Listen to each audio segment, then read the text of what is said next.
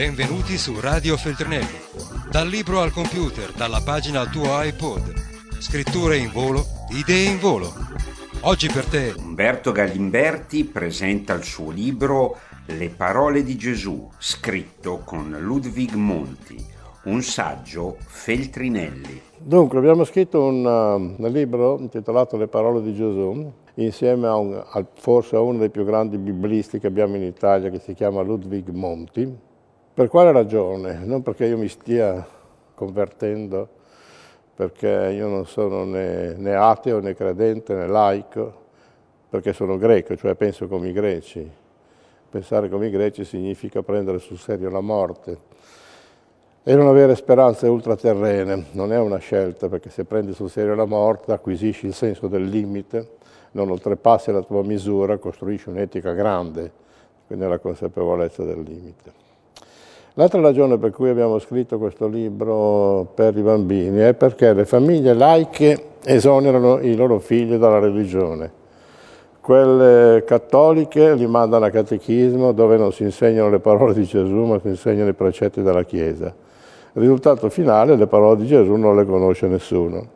E questo è un problema perché quando i ragazzi diventeranno grandi se avranno una qualche sensibilità per la storia dell'arte, la storia dell'arte prevede che tu sappia che cos'è un'ascensione, che cos'è una resurrezione, che cos'è una nascita, che cos'è un giudizio universale, inferno, purgatorio, paradiso, queste cose, se non le sai non capisci niente dell'arte italiana, perché per secoli è andata avanti sul registro cristiano.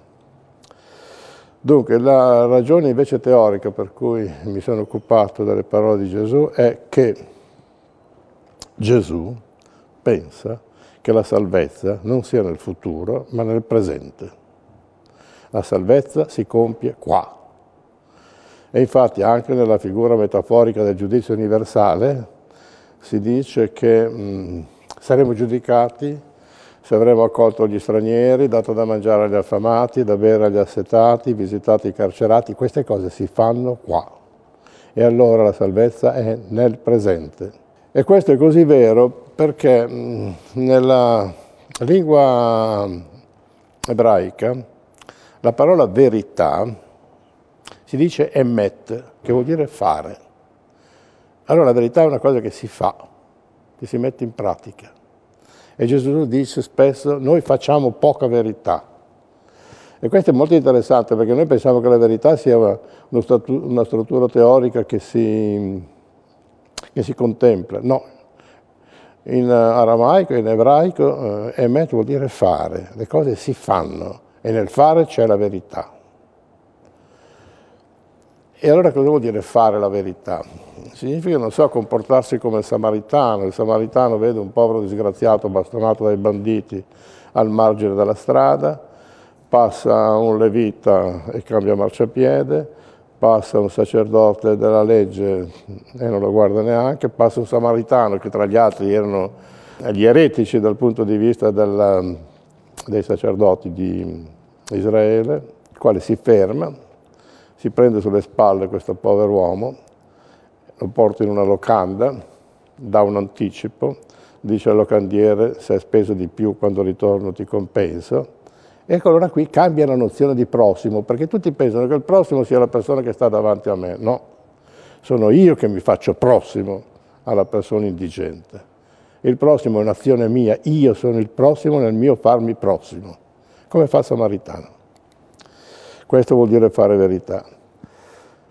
Un altro scenario molto bello è quando Simone, che è un fariseo, e vuole sapere se Gesù è davvero un profeta, lasciamo perdere Messia, ma almeno profeta, e lo invita a pranzo. E in quel pranzo giunge Maddalena, la quale unge i piedi di Gesù, li bacia, gli unge i capelli, lo accarezza, e a questo punto Simone confabula con i suoi, no, non è un profeta perché se va con le prostitute non è un profeta, se non la riconosce come prostituta non è un profeta. Gesù sente, e si rivolge a Simone e gli dice, scusa, io sono venuto nella tua casa, non mi hai lavato i piedi, non mi hai unti i capelli.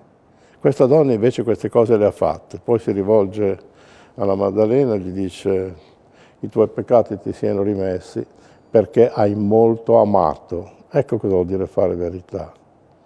Tenendo conto che delle religioni monoteiste l'unica che mette in circolazione l'amore non è l'ebraismo, non è l'Islam, ma è il cristianesimo. Quando Gesù si arrabbia, perché Gesù si arrabbia anche, contro i sacerdoti del Tempio e si arrabbia furiosamente perché entra nel Tempio, abbatte tutte le bancherelle, avete fatto del Tempio un mercato. Guai a voi, ecco questo guai è riferito solo ai rappresentanti della Chiesa. Questo sta a dire che Gesù non fonda una religione. Gesù espone una fede, una fiducia in Lui, nella Sua parola, non una religione. Il messaggio di Gesù è passato nel cristianesimo senza essere stato minimamente percepito. E questo è stato uno dei motivi per cui mi sono impegnato in questa lettura del delle parole di Gesù, senza essere stato percepito, perché il cristianesimo è diventato una religione e la religione è l'esatto contrario della fede. In che senso? Non so, prendiamo la religione cristiana, che è quella che conosciamo meglio, con l'editto di Costantino diventa la religione dell'impero romano, con Carlo Magno diventa la religione del Sacro Romano Impero. Con la scoperta del nuovo mondo diventa una cosa terrificante perché basta leggere il diario di bordo di Cristoforo Colombo, sono stati uccisi milioni di indigeni in cambio di battesimi, chi si rifiutava veniva ucciso in nome della religione. Anche col Concilio Vaticano II, che tutti celebrano come una emancipazione della religione, in realtà è la religione che si è conciliata anche col laicismo.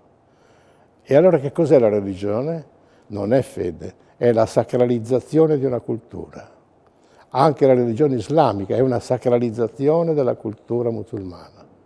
Anche la religione ebraica è una sacralizzazione dell'ebraismo, ma non è una fede. La fede invece è una fiducia nella parola di Gesù, almeno come ce la espone lui come la, come la fede diventa religione, automaticamente smarrisce la sua dimensione fideistica e diventa un'organizzazione, un'appartenenza, un luogo dove uno si sente al sicuro, perché tutti la pensano in quel modo. La pensano in quel modo. Quando Paolo va mh, all'Areopago, ad Atene, loda gli ateniesi, perché dice, vedo che, oltre, che, voi, oltre agli altari che avete eretto ai vostri, ai vostri dei, avete eretto un altare anche al Dio ignoto. E però subito dopo San Paolo dice che questo Dio ignoto è il Dio del cristianesimo e a questo punto lo rende noto. Ma nel momento in cui tu rendi noto Dio, lo trasformi nel capo di una religione, nel riferimento eh, ultimo della religione e a questo punto lo perdi. C'era Meister Eckhart che diceva Dio liberami da Dio, perché con il tuo nome ti offendiamo. Ecco, allora bisogna tenere ben presente questa distanza che c'è tra la fede e la religione. Lo scopo di questo libro è questo. Dopodiché Paolo va avanti e dice che i cristiani mm, saranno, risorgeranno perché Gesù ha vinto la morte. E a questo punto i greci lo guardano. Eh, apriamo gli Atti degli Apostoli al capitolo 14. Alcuni risero, altri gli dissero questa storia ce la viene a raccontare un'altra volta. Per dire la distanza abissale che c'è tra grecità e cristianesimo, tradotti in religione. Non in fede, eh, mi raccomando, perché la fede indica la salvezza in questo mondo, non chissà quando e non al di là. Chiudiamo con una considerazione molto bella che sostanzialmente passa come qualcosa di ignoto nella storia della religione cristiana. C'è un giorno in cui Gesù deve andare a morire e i farisei, i sacerdoti mandano le guardie a prenderlo e le guardie tornano senza Gesù. Alla domanda dei sacerdoti dov'è Gesù? Perché non l'avete portato qui? E loro rispondono mai nessuno ha parlato come quell'uomo. A questo punto occupiamoci delle parole di Gesù, al di fuori della religione, che è la negazione della fede. Radio Feltrinelli. Tieni la mente sveglia, non smettere di leggere. Resta collegato a questo podcast.